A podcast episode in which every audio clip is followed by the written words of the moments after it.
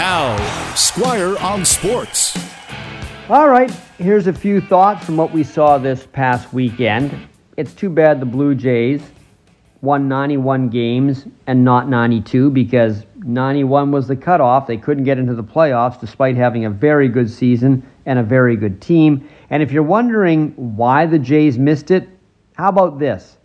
They had too many homes this year. They started playing home games in Dunedin, Florida then they switched to Buffalo, New York. They finally got back to playing in Toronto in late July.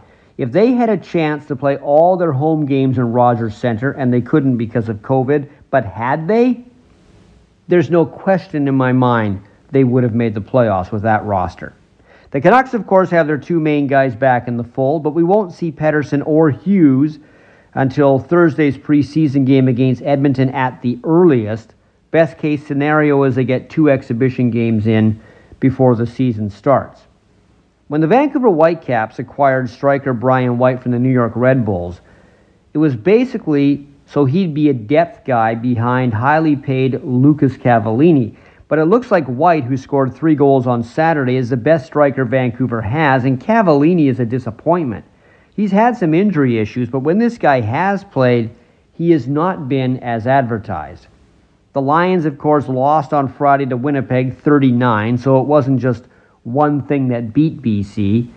But it would be nice if the Lions even pretended to have a running game. Just try to run the ball occasionally to surprise the other team. They only ran it seven times in each of their last two games. It's like the Lions know its run game is bad, so they don't even bother trying to have a running game.